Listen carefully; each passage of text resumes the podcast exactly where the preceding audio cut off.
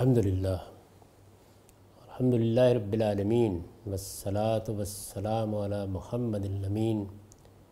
فاعوذ باللہ من الشیطان الرجیم، بسم اللہ الرحمن الرحیم۔ خواتین و حضرات، میزان کے ساتویں باب کا مطالعہ ہم نے مکمل کر لیا تھا۔ اس کے بعد ان قوانین پر بحث جاری تھی۔ جن کو ہمارے فقہا شریعت کے قوانین کی حیثیت سے پیش کرتے ہیں درا حالے کے تحقیق کی جائے تو یہ معلوم ہوتا ہے کہ ان کا شریعت سے کوئی تعلق نہیں۔ اس میں شراب نوشی کی سزا پر ہم تفصیل کے ساتھ گفتگو کر چکے ہیں۔ ارتداد کی سزا کا مطالعہ جاری تھا۔ میں نے یہ بیان کر دیا تھا کہ فقہا کا مذہب کیا ہے۔ وہ کیا کہتے ہیں؟ اس پر میں نے برہان میں یہ تبصرہ کیا ہے کہ فقہا کی یہ رائے محل نظر ہے۔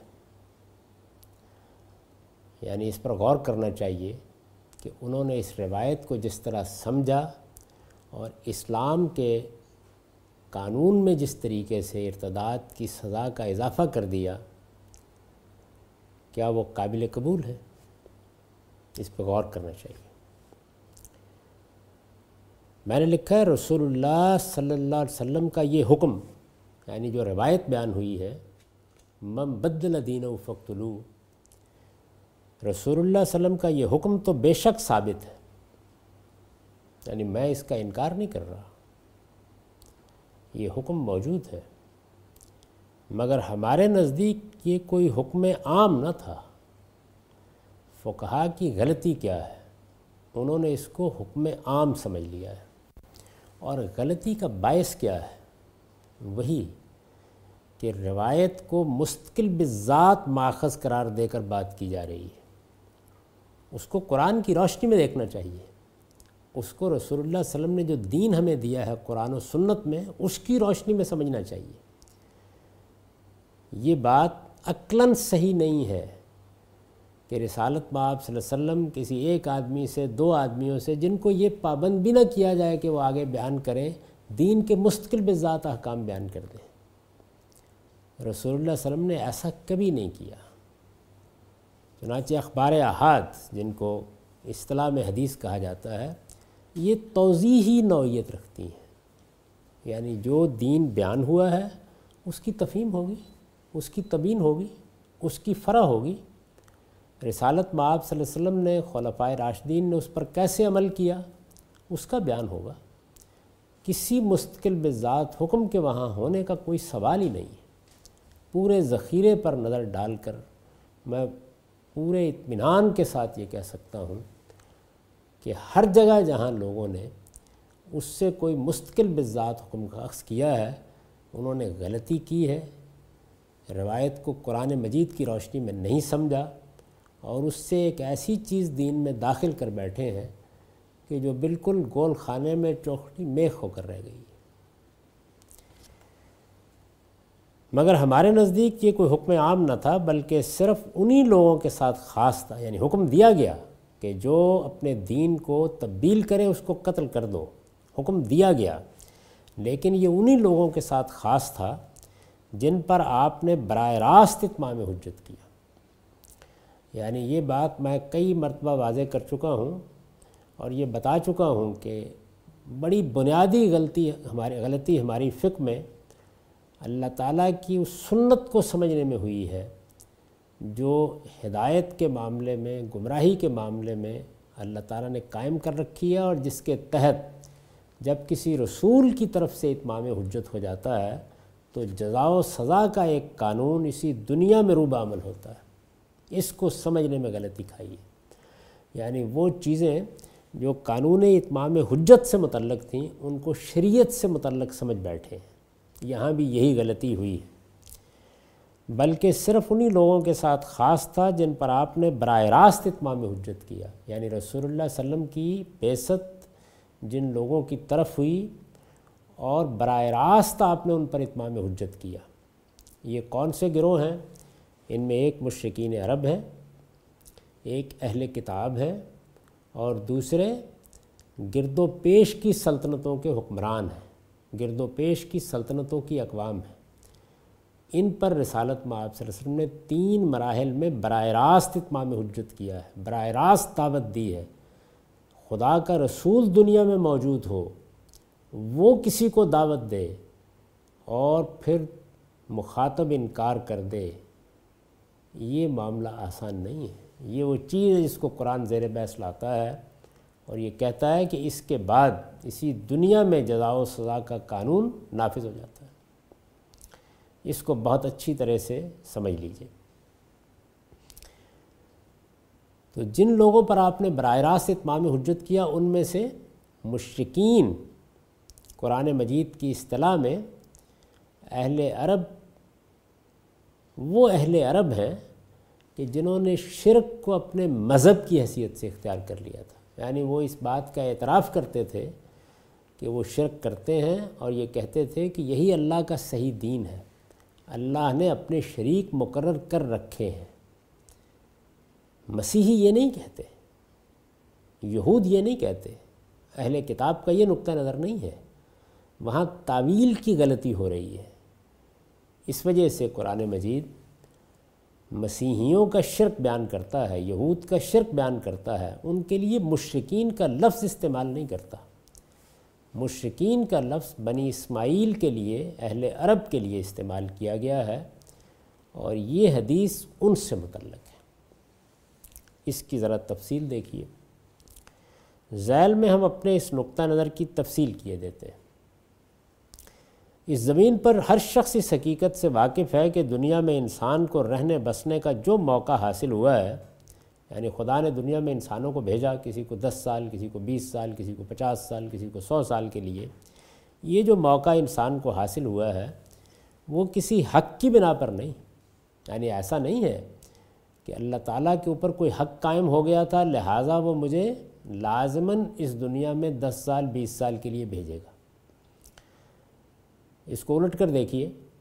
جس وقت اس نے دنیا میں ہم کو بھیج دیا اور پھر ایک قانون کے مطابق امتحان میں ڈالا اور وعدہ کیا کہ وہ قیامت میں اٹھائے گا، تو اب حق قائم ہو گیا۔ ہے لیکن اس دنیا میں آنے کے لیے کسی کا کوئی حق خدا پر قائم نہیں ہوتا۔ وہ کسی حق کی بنا پر نہیں، بلکہ محض آزمائش کے لیے ہے۔ عالم کا پروردگار جب تک چاہتا ہے، کسی کو یہ موقع دیتا ہے۔ یعنی اس معاملے کو بھی اس نے اپنے ہاتھ میں رکھا ہے۔ اس کے لیے کوئی لگا بندہ قاعدہ نہیں ہے کہ ضرور پچاس سال کا موقع ملے گا، ساٹھ سال کا موقع ملے گا۔ عالم کو پروردگار جب تک چاہتا ہے کسی کو یہ موقع دیتا ہے۔ اور جب اس کے علم کے مطابق آزمائش کی یہ مدت پوری ہو جاتی ہے، تو موت کا فرشتہ آسمان سے اترتا ہے اور اسے یہاں سے لے جا کر اس کی حضور پیش کر دیتا ہے۔ یہ قانون جاری ہے آدم و حوا کے زمانے سے جاری ہے یا قیامت تک جاری رہے گا۔ عام انسانوں کے لیے یہ مدت اللہ تعالیٰ اپنے علم و حکمت کے مطابق جتنی چاہے مقرر کرتے ہیں۔ ہم روزانہ دیکھتے ہیں، کسی کو بچپنی میں اٹھا لیتے ہیں، کسی کو بڑھاپے تک پہنچاتے ہیں کوئی جوانی میں دنیا سے رخصت ہو جاتا ہے۔ عام انسانوں کے لیے یہ مدت اللہ تعالیٰ اپنے علم و حکمت کے مطابق جتنی چاہے مقرر کرتے ہیں، لیکن وہ لوگ جن میں رسول کی بیست ہوتی ہے، اللہ کے پیغمبر کی بیست ہوتی ہے، اور جنہیں اس کے ذریعے سے براہ راست دعوت پہنچائی جاتی ہے، ان پر چونکہ آخری حد تک اتمام حجت ہو جاتا ہے یعنی دنیا میں انسان کو جو مہلت دی گئی ہے، وہ اتمام حجت کے لیے ہے۔ جب کسی قوم میں رسول کی بیست ہو گئی جب کچھ لوگوں کو رسول نے براہ راست دعوت دے دی، تو آخری حد تک اتمام حجت ہو گیا۔ یعنی زمین پر ایک شخص سے خدا نے براہ راست رابطہ پیدا کیا، اس کے گرد و پیش میں ایسے حالات میسر کر دیے جس کے بعد کوئی عذر باقی نہیں رہا۔ تو اب کیا ہوا؟ اتمام حجت ہو گیا۔ اس وجہ سے اس اتمام حجت کے بعد بھی اب اگر ایمان نہ لائیں، تو ان کے بارے میں، ان کے بارے میں یعنی جن پر رسول کے ذریعے سے براہ راست اتمام حجت ہو جائے۔ اتمام حجت اس وقت بھی ہو رہا ہے، لیکن کب ہو رہا ہے؟ کتنی دیر لگے گی؟ خدا جانتا ہے۔ اس کے مطابق وہ دنیا سے لوگوں کو اٹھا رہا ہے۔ لیکن رسول کی بیست کے بعد متعین طور پر واضح ہو جاتا ہے کہ اتمام حجت ہو گیا۔ اس وجہ سے اس اتمام حجت کے بعد بھی اگر وہ ایمان نہ لائیں تو ان کے بارے میں اللہ تعالیٰ کا یہ قانون قرآن مجید میں پوری سراحت کے ساتھ بیان ہوا ہے کہ وہ پھر اس کی زمین پر زندہ رہنے کا حق کھو دیتے ہیں۔ یعنی اب جس مقصد کے لیے دنیا بنائی گئی تھی وہ مقصد پورا ہو گیا۔ یہاں صورتحال یہ نہیں تھی کہ حق اس بنیاد پر حاصل ہے کہ اس بندے کے ساتھ کوئی وعدہ ہے۔ حق کس بنیاد پر حاصل ہے کہ جینا ہے تاکہ اتمام حجت ہو جائے اور قیامت میں کوئی عذر نہ پیش کر سکے۔ زمین پر وہ آزمائشی کے لیے رکھے گئے تھے اور رسول کے اتمام حجت کے بعد یہ آزمائش چونکہ آخری حد تک پوری ہو جاتی ہے، اس وجہ سے اللہ تعالیٰ کا قانون بالعموم یہی ہے۔ بالعموم یہی ہے کہ اس کے بعد زندہ رہنے کا یہ حق ان سے چھین لیا جائے اور ان پر موت کی سزا نافذ کر دی بالعموم میں نے اس لیے عرض کیا ہے کہ بعض لوگوں کو موت کی سزا نہیں بھی دی جاتی۔ اس کی مثال اہل کتاب ہے ان کے بارے میں قرآن نے بیان کر دیا کہ اگر وہ ایمان لے آئیں تو کیا کہنے ہیں؟ ایمان نہ لائیں اور جزیہ دے کر محکوم ہو کر ذلت کے ساتھ مسلمانوں کے ماتحت زندگی بسر کرنے کے لیے تیار ہو جائیں۔ ایک نوعیت کی غلامی کی زندگی بسر کرنے کے لیے تیار ہو جائیں تو یہی سزا کافی یعنی محکومی کی سزا دی گئی، وہاں موت کی سزا نہیں دی گئی۔ اس قانون کے مطابق رسول کے براہ راست مخاطبین پر یہ سزا اس طرح نافذ کی جاتی ہے کہ رسول اور اس کے ساتھیوں کو اتمام حجت کے بعد اگر کسی دار الحجرت میں سیاسی اقتدار حاصل نہ ہو سکے تو اللہ تعالیٰ کا عذاب ابر و بعد کی ہلاکت خیزیوں کے ساتھ نمودار ہوتا ہے۔ یعنی رسول کے ساتھی بھی بہت معمولی تعداد میں ہیں دار الحجرت بھی میسر نہیں ہو سکا۔ تو اب اللہ تعالیٰ کیا کرتے ہیں؟ وہ فرشتوں کو حکم دیتے ہیں کہ اس قوم کو تباہ کر دیا جائے۔ اور رسول کی قوم کو موت کی نیند سلا دیتا ہے۔ اللہ تعالیٰ کا عذاب ابر و بعد کی ہلاکت خیزیوں کے ساتھ نمودار ہوتا ہے اور رسول کی قوم کو موت کی نیند سلا دیتا ہے۔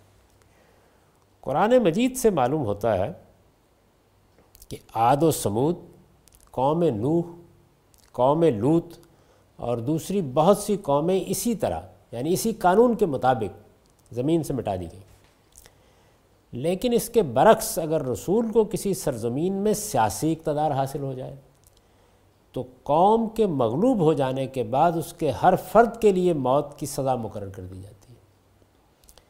یعنی دو طریقے اختیار کیے جاتے ہیں۔ ساتھی معتدب تعداد میں نہیں ہیں دارالحجرت بھی میسر نہیں ہوا، فرشتوں کے ذریعے سے عذاب آئے گا۔ دارالحجرت میسر ہو گیا، ساتھی بھی معتدب تعداد میں ہیں، ان کے ذریعے سے سزا نافذ کی جاتی ہے، تو انہی کے ہاتھ سے موت کی سزا نافذ کرنے کا حکم دے دیا جاتا ہے۔ یعذبہم اللہ بیعیدیکم اس کو قرآن نے سورہ توبہ میں بیان کیا۔ ہر فرد کے لیے موت کی سزا مقرر کر دی جاتی ہے جو رسول اور اس کے ساتھی اس پر نافذ کرتے ہیں۔ نبی صلی اللہ علیہ وسلم کے ساتھ چونکہ یہی دوسری صورت پیش آئی۔ اس وجہ سے اللہ تعالیٰ نے حکم دیا کہ مشرقین میں سے جو لوگ یعنی یہ قانون قرآن میں بیان ہوا ہے، قرآن مجید کی سورہ توبہ وہ آخری اعلان بیان کرتی ہے جس کے بعد اس سزا کا عام نفاذ کیا گیا۔ یہ خدا کے قہر کے ظہور کی سورہ ہے، یہ عذاب کی سورہ ہے۔ یہی وجہ ہے کہ اس پر بسم اللہ الرحمن الرحیم نہیں لکھی جاتی۔ اللہ تعالیٰ نے یہ پسند نہیں کیا کہ اپنی رحمت کا ذکر کرے اور اس کے بعد عذاب کا قانون بیان کرے۔ نبی صلی اللہ علیہ وسلم کے ساتھ کیونکہ یہی دوسری صورت پیش آئی، اس وجہ سے اللہ تعالیٰ نے حکم دیا کہ مشرقین میں سے جو لوگ نو ہجری حج اکبر کے دن تک بھی ایمان نہ لائیں یہ مہلت دی گئی لوگوں کو۔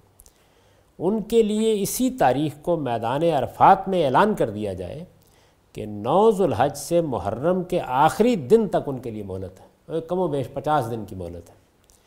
اس کے بعد بھی وہ اگر اپنے کفر پر قائم رہے تو موت کی سزا کا یہ قانون ان پر نافذ کر دیا جائے گا۔ یہ قرآن مجید میں وہ قانون ہے، وہ حکم ہے جس پر وہ حدیث مبنی ہے۔ اب دیکھیے کیسے مبنی ہے۔ پہلے یہ دیکھیے کہ اصل حکم کیا ہے۔ یہ ہے قرآن مجید کی روشنی میں روایات کو سمجھنا۔ تو اصل قانون سورہ توبہ میں بیان ہوا اور وہ یہ ہے کہ فیضن صلق الشر الحرم فخت المشقین حیث و بجت و خضوم و سروم و قدو الحم کل مرسد فعین تابو و اقام الصلاح و آتب الزکا فخل صبیل ان اللہ غفور الرحیم یہ ذرا اندازہ کیجیے کہ اتمام حجت کے بعد سزا کس طرح نافذ کی گئی ہے۔ فرمایا، پھر جب حرام مہینے گزر جائیں تو ان مشرقین کو جہاں پاؤ قتل کر دو۔ یہ کتال یا جنگ کا حکم نہیں ہے، قتل عام کا حکم ہے۔ جہاں پاؤ قتل کر دو اور ان کے لیے ان کو پکڑو کھیرو اور ہر گھات میں ان کے لیے طاق لگاؤ۔ لیکن اگر وہ کفر و شرک سے توبہ کر لیں اور نماز کا اہتمام کریں اور زکوٰۃ ادا کرنے لگیں تو انہیں چھوڑ دو۔ شرائط بیان کر دی گئی۔ یہ شرائط پوری کریں تو بچ جائیں گے، ورنہ موت کی سزا نافذ کر دی جائے گی۔ جب اللہ کا عذاب آتا ہے تو اس وقت بھی یہی ہوتا ہے۔ یعنی آخر میں پیغمبر یہ کہتا ہے کہ اس وقت تین دن کی مہلت ہے، اس وقت چند گھنٹوں کی مہلت ہے۔ تم چاہو تو اب بھی ایمان لا کے عذاب سے بچ سکتے ہو۔ میرے ساتھ آ سکتے ہو۔ سیدنا نو علیہ السلام نے آخری وقت میں بیٹے کو دعوت دی تھی۔ اس وقت بھی موقع ہے۔ کشتی میں سوار ہو جاؤ۔ تو اللہ تعالیٰ نے یہ قانون بیان کیا اور اس میں یہ واضح کر دیا کہ اس سزا سے بچنے کا راستہ یہ ہے۔ یہی قانون ہے جس کی وضاحت رسول اللہ صلی اللہ علیہ وسلم نے اس طرح فرمائی۔ ہے یہ جو قرآن کا قانون ہے، رسول اللہ علیہ وسلم نے اس کو ایک موقع کے اوپر بیان کیا ہے۔ تو یہ روایتوں میں بھی مذکور ہے۔ اس میں دیکھیے کیا فرمایا فرمایا عمر تو نقاتل الناس حتیٰ یشدو اللہ الہ الا اللہ و ان محمد الرسول اللہ و یقیم الصلاح و یوت الزکا فیضا فالو اسم منی دماہم و اموالہم اللہ بحق و حسابہم اللہ۔ یہ مسلم کی روایت ہے۔ مجھے حکم دیا گیا ہے کہ میں ان لوگوں سے جنگ کروں یہاں تک کہ وہ لا الہ الا محمد الرسول اللہ کی شہادت دیں یہ وہی مشرقین عرب۔ روایت میں یہاں پر بھی اناس کا لفظ ہے، لیکن یہ اناس کا لفظ عام نہیں ہے۔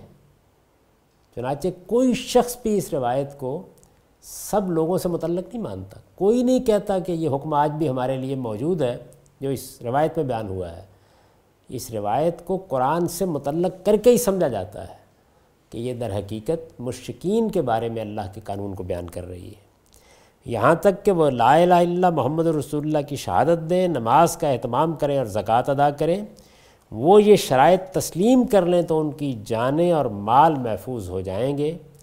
اللہ یہ کہ وہ اسلام کے کسی کی حق کے تحت اس حفاظت سے محروم کر دیے جائیں۔ رہا باطن کا حساب تو اللہ کے ذمے ہے۔ یہ اسی آیت کی تشریح یعنی جو بات اس آیت میں بیان کی گئی ہے رسول اللہ علیہ وسلم نے کسی موقع پر ہو سکتا ہے کسی نے سوال کیا ہو، کوئی تردد ہو، تو آپ نے فرمایا کہ نہیں، مجھے یہی حکم دیا گیا ہے۔ اور کن کے بارے میں دیا گیا ہے؟ انہی کے بارے میں، جن کے بارے میں قرآن کہتا ہے۔ قرآن واضح طور پر بتاتا ہے کہ اس حکم کا تعلق صرف مشرقین عرب سے تھا۔ یہ رسول اللہ کے مخاطبین میں سے اہل کتاب سے متعلق بھی نہیں تھا۔ یہ قانون جیسا کہ ہم نے عرض کیا، صرف ان مشرقین کے ساتھ خاص تھا۔ جن پر نبی صلی اللہ علیہ وسلم نے براہ راست اتمام حجت کیا۔ ان کے علاوہ اب قیامت تک کسی دوسری قوم یا فرد کے ساتھ اس قانون کا کوئی تعلق نہیں ہے۔ یہ جو اصل قانون ہے، اس کا بھی کسی کے ساتھ کوئی تعلق نہیں ہے۔ یعنی آج کے زمانے میں حکم یہ نہیں ہے کہ مشرقین کو، کفار کو قتل کر دیا جائے۔ اصل حکم جن سے متعلق ہے، سمجھ لیجیے، وہ رسول کے براہ راست مخاطبین ہیں۔ میں نے لکھا ہے، یہاں تک کہ وہ اہل کتاب جو رسول اللہ علیہ وسلم کے زمانے میں موجود تھے، قرآن مجید نے انہیں بھی اس سے بسراحت مستثنا قرار دیا ہے۔ یعنی یہ سزا صرف ان کو دی گئی جو شرک کو بطور مذہب اختیار کر چکے تھے۔ چنانچہ سورہ توبہ میں جہاں مشرقین کے لیے قتل کی یہ سزا بیان ہوئی ہے، وہیں اہل کتاب کے بارے میں صاف فرمایا ہے کہ وہ اگر محکومی قبول کر کے اور جزیہ دے کر، جزیہ ذلت کی علامت سمجھا جاتا تھا۔ مسلمانوں کی ریاست میں ایک شہری کی حیثیت سے رہنا چاہیں تو ان سے کوئی تعرض نہیں کیا جائے گا۔ چنانچہ دیکھیے، اسی سورہ میں، سورہ توبہ میں یہ فرمایا ہے، قاتل الزین لا یؤمنون باللہ ولا بالیوم الاخر ولا یحرمون ما حرم اللہ ورسولہ ولا یدینین دین الحق من الذین اوت الکتاب حتی یوت الجزیت عن یدم وهم ساغرون۔ ان اہل کتاب سے لڑو جو نہ اللہ اور روز آخرت پر ایمان لاتے ہیں، نہ اللہ اور اس کے رسول نے جو کچھ حرام ٹھہرایا ہے اسے حرام ٹھہراتے ہیں۔ یعنی کتال کا حکم دے دیا گیا، مذہب کی بنیاد پر۔ اور نہ دین حق کی پیروی کرتے ہیں، ان سے لڑو۔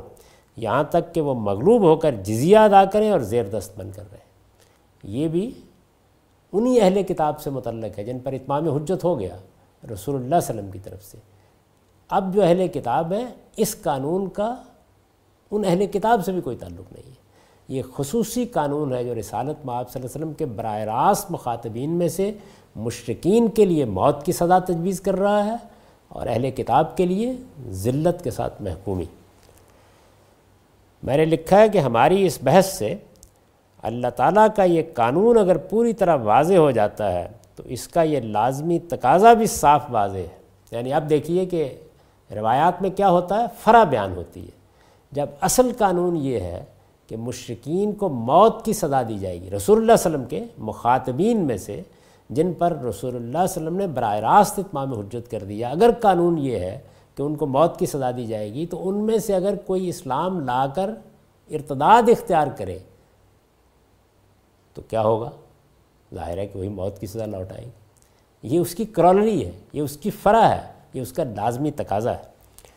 ہماری اس بحث سے اللہ تعالیٰ کا یہ قانون اگر پوری طرح واضح ہو جاتا ہے تو اس کا یہ لازمی تقاضا بھی صاف واضح ہے کہ ان مشرقوں میں سے کوئی شخص اگر ایمان لانے کے بعد پھر کفر اختیار کرتا تو اسے بھی لامحالہ اسی سزا کا مستق ہونا چاہیے تھا۔ وہ لوگ جن کے لیے کفر کی سزا موت مقرر کی گئی، وہ لوگ۔ وہ اگر ایمان لا کر پھر اپنی پہلی حالت کی طرف لوٹتے تو لازم تھا کہ موت کی سزا ان پر بھی بغیر کسی تردد کے نافذ کر دی جائے۔ یعنی جب ان کے لیے موت کی سزا مقرر ہو گئی تو اب وہ جیتے جی ایمان لا کر اس سے بچ سکتے ہیں، لیکن اگر وہ پھر ایمان لا کر کفر اختیار کر لیں تو کیسے بچیں گے؟ یعنی اس کا لازمی تقاضا یہ ہے کہ پھر انہیں موتی کی سزا دی جائے۔ چنانچہ یہی وہ ارتداد ہے، یہی وہ ارتداد ہے۔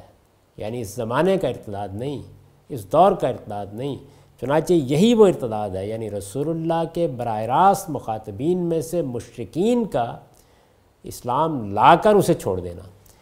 چنانچہ یہی وہ ارتداد ہے جس کے بارے میں رسول اللہ علیہ وسلم نے فرمایا مم بدل دین و فختلو یہ ہے وہ روایت، یہ ہے اس کا صحیح فہم، یہ ہے اس کا مدعا قرآن کی روشنی میں یہ واضح ہو گیا کہ وہ ایک خاص حکم ہے اس کا رسول اللہ علیہ وسلم کے بعد کے زمانے کے لوگوں سے کوئی تعلق نہیں نبی صلی اللہ علیہ وسلم کی جو حدیث اوپر بیان ہوئی، میں نے اس پر بھی تبصرہ کیا ہے کہ نبی صلی اللہ علیہ وسلم کے اس حکم میں من، وہاں ہے نا کہ امرتون اقاتل الناس، اور پھر اس کے بعد یہ فرمایا کہ جو یہ اختیار کر لے۔ نبی صلی اللہ علیہ وسلم کے اس حکم میں مم بدلہ دینہ ہو یہاں کہا ہے نا، جس نے دین تبدیل کیا۔ من اسی طرح زمانہ رسالت کے مشرقین کے ساتھ خاص ہے، جس طرح اوپر عمر تو انقاتل الناس میں، وہاں اناس کا لفظ ہے، میں اناس ان کے لیے خاص ہے۔ یعنی جس طرح وہاں اناس سے مراد دنیا بھر کے لوگ نہیں ہیں، اسی طرح یہاں من سے مراد سارے انسان نہیں ہیں، بلکہ رسول اللہ علیہ وسلم کے براہ راست مخاطبین، جن پر آپ نے اتمام حجت کیا اور جو شرک کا مذہب اختیار کیے ہوئے تھے۔ صرف وہ مراد ہے۔ حضور صلی اللہ علیہ وسلم کے اس ارشاد کی اصل جب قرآن مجید میں اس خصوص کے ساتھ موجود ہے، تو اس کی اس فرا میں بھی یہ خصوص لازماً برقرار رہنا چاہیے۔ ہمارے فقہ کی غلطی یہ ہے کہ انہوں نے الناس کی طرح اسے قرآن میں اس کی اصل سے متعلق کرنے اور قرآن و سنت کے باہمی ربط سے اس حدیث کا مدعا سمجھنے کی بجائے اسے عام ٹھہرا کر ہر مرتد کی سزا موت قرار دی۔ غلطی یہ ہوئی۔ اگر اس کو قرآن کی روشنی میں روایت کو دیکھا جائے تو روایت بالکل ٹھیک تھی۔ ایک خاص گروہ تھا جس کے بارے میں یہ حکم دیا گیا تھا۔ انہوں نے عام کر دیا۔ اور اس طرح اسلام کے حدود و تعزیرات میں ایک ایسی سزا کا اضافہ کر دیا جس کا وجود ہی اسلامی شریعت میں ثابت نہیں۔ یہ دلائل ہیں جن کی بنیاد پر میں یہ کہتا ہوں کہ ارتداد کی کوئی سزا اسلامی شریعت میں مقرر نہیں کی گئی۔ یہی وجہ ہے کہ میں نے اس سزا کو بھی میزان میں جب حدود بیان کیے ہیں تو اس میں شامل نہیں کیا۔ اس کے بعد آخری چیز توہین رسالت کی سزا ہے۔ اس پر میں نے اپنی کتاب مقامات میں لکھا ہے۔ اس کے نئے ایڈیشن میں یہ مضامین شامل ہو جائیں گے۔ یہ تین مضامین ہیں اور توہین رسالت کی سزائی کے عنوان سے لکھے گئے۔ اب میں ان کا خلاصہ بھی آپ کے سامنے رکھ دیتا ہوں اور جو اس کے ضروری حصے ہوں گے وہ پڑھ بھی دوں گا۔ ہمارے ہاں توہین رسالت کا ایک قانون نافذ، اس کے بعد اسلام کا قانون ہے۔ یعنی رسالت معاب صلی اللہ علیہ وسلم نے یہ بتایا جاتا ہے کہ اپنی توہین کی سزا یہ مقرر کی ہے کہ جیسے ہی اس کا ارتکاب ہوگا اس آدمی کو نہ توبہ کا موقع دیا جائے گا، نہ رجوع کا، نہ تلقین کی جائے گی، مقدمہ قائم ہوگا اور اسے موت کی سزا دے دی جائے گی۔ اور موت کی اس سزا میں کوئی تخفیف بھی نہیں کی جا سکتی۔ یہ قانون ریاست پاکستان میں تعزیرات کا حصہ بنا دیا گیا ہے۔ ظاہر ہے کہ یہ سوال پیدا ہوتا ہے کہ اس کا ماخذ کیا ہے۔ کہاں سے لیا گیا یہ قانون؟ تو آپ قرآن مجید کو دیکھ جائیے۔ پورا کا پورا قرآن مجید پڑھ جائیے، کسی جگہ پر بھی یہ بات بیان نہیں ہوئی۔ آپ حدیث کے پورے ذخیر کو دیکھ لیجیے، اس میں بھی یہ بات بیان نہیں ہوئی۔ تو پھر اس قانون کا ماخذ کیا ہے؟ ظاہر ہے کہ یہ سوال پیدا ہوتا ہے کہ آخر لوگوں نے اس کو کہاں سے لیا ہے۔ تو میں آپ سے عرض کرتا ہوں کہ یہ قانون چند واقعات سے اخذ کیا گیا ہے۔ یعنی رسالت میں آپ صلی اللہ علیہ وسلم کے زمانے کے چند واقعات ہیں۔ جس طریقے سے یہاں ممبدلہ دین و فقتلو کی روایت کو سمجھنے میں غلطی ہوئی ہے، بالکل اسی طرح کی غلطی ان واقعات کو سمجھنے میں بھی ہوئی۔ اور واقعات کے بارے میں میں ہمیشہ یہ توجہ دلاتا رہا ہوں۔ اور جب رجم کی سزا زیر بحث تھی تو میں نے مقدمات کی رودادوں پر تبصرہ کرتے ہوئے بتایا تھا کہ واقعات سے قانون اخذ کرنا بجائے خود آخری درجے کی غلطی ہے۔ واقعات کبھی قانون کا ماخذ نہیں ہوتے۔ قانون تو آپ بتائیے قرآن میں کہاں بیان ہوا ہے؟ رسالت میں آپ صلی اللہ علیہ وسلم نے کس جگہ بیان کیا ہے؟ قانون کو باللفظ پہلے بیان ہونا چاہیے۔ واقعات تو اس کا اطلاق ہوں گے اور پھر اس قانون کی روشنی میں واقعات کو دیکھا جائے گا۔ واقعات کبھی بھی بجائے خود قانون کا ماخذ نہیں ہو سکتے۔ چنانچہ ہمارے ہاں جو کچھ بھی کیا گیا ہے، اس کی بنیاد کیا ہے، وہ کیسے ہے؟ میں آپ سرچ کر رہا ہوں کہ یہ قانون اور اس کے پس منظر میں جن اہل علم کی آراء قبول کی گئی ہیں، ان کے ہاں بھی سوائے اس کے کہ واقعات کو بنائے استدلال بنایا گیا اور کوئی چیز نہیں۔ واقعات پر میں بعد میں تبصرہ کروں گا۔ سب سے پہلے یہ جاننا چاہیے کہ اس وقت جو قانون ہمارے ہاں نافذ ہے، میں نے اس کے بارے میں ایک مرتبہ ٹیلی ویژن پر گفتگو کرتے ہوئے یہ کہا تھا اور اس وقت پاکستان کے ایک بڑے عالم بھی لائن پر موجود تھے کہ یہ قانون قرآن کے بھی خلاف ہے، یہ قانون حدیث کے بھی خلاف ہے، یہ قانون فقہا کی رائے کے بھی خلاف ہے۔ یعنی وہاں ارتداد میں ہم نے فقہا کی رائے کا مطالعہ کیا ہے۔ فقہا نے ایک رائے قائم کی ہے۔ ان کو اس میں کیا غلطی لگی؟ میں نے اس کو سمجھانے اور واضح کرنے کی کوشش کی ہے۔ لیکن یہاں تو فقہا بھی وہ بات نہیں کہتے جو ہمارے قانون میں اختیار کر لی گئی ہے۔ یعنی ریاست پاکستان میں توہین رسالت کا جو قانون بنایا گیا ہے یہ بات پوری ذمہ داری کے ساتھ میں عرض کر رہا ہوں کہ بالکل بے بنیاد ہے۔ آخری درجے میں بے بنیاد ہے۔ یعنی چلیے، قدیم فقہا کو ایک غلطی لگ گئی، جیسے کہ ارتداد کی سزا میں لگی ہے، جیسے کہ شراب نوشی کی سزا میں لگی ہے۔ تو ہمارے علماء یہاں قانون بنانے کے لیے بیٹھے اور چونکہ اس وقت یہ ایک عام ذہن بن چکا ہے کہ فقہ کی رائے کو چیلنج نہیں کیا جائے گا، جن چیزوں پر اتفاق ہو چکا ہے، اجماع ہو چکا ہے۔ بلکہ اجماع اور اتفاق تو بڑی بات ہے۔ اگر فقائے احناف نے بھی کوئی رائے قائم کی ہے، تو ہم تو تقلید کے اصول کو مانتے ہیں، ہم اس کے خلاف نہیں کریں گے۔ تو چلیے، ہم یہ مان لیتے، یہ سمجھ لیتے کہ یہاں چونکہ یہ مذہبی ذہن موجود ہے، اس لیے اس کی بنیاد پہ قانون بنا دیا گیا۔ ہے مجھے حیرت ہوتی ہے کہ یہ فقہا کی رائے کے بھی خلاف ہے یعنی فقہ اسلامی میں بھی اس قانون کی کوئی بنیاد موجود نہیں ہے۔ میں اگر یہ بات کہوں تو غلط نہیں کہوں گا کہ قرآن نے یہ قانون بیان نہیں کیا، رسالت میں آپ صلی اللہ علیہ وسلم نے کسی حدیث میں یہ قانون بیان نہیں کیا۔ اور میں یہ بات اگر کہوں تو میں عرض کر رہا ہوں کہ غلط نہیں کہوں گا کہ فقہ اسلامی میں ہمارے فقہ نے بھی یہ قانون بیان نہیں کیا۔ اس لیے میں نے یہ عرض کیا ہے کہ یہ بالکل بے بنیاد قانون ہے۔ اب مجھے آپ کو یہ بتانا ہے کہ یہ کیسے بے بنیاد ہے؟ فقہ کی رائے کیا تھی؟ ان کے ہاں کیا بات کہی گئی تھی جس کو لوگوں نے کس طریقے سے سمجھا ہے؟ اس کی بنیادیں کیا تھیں؟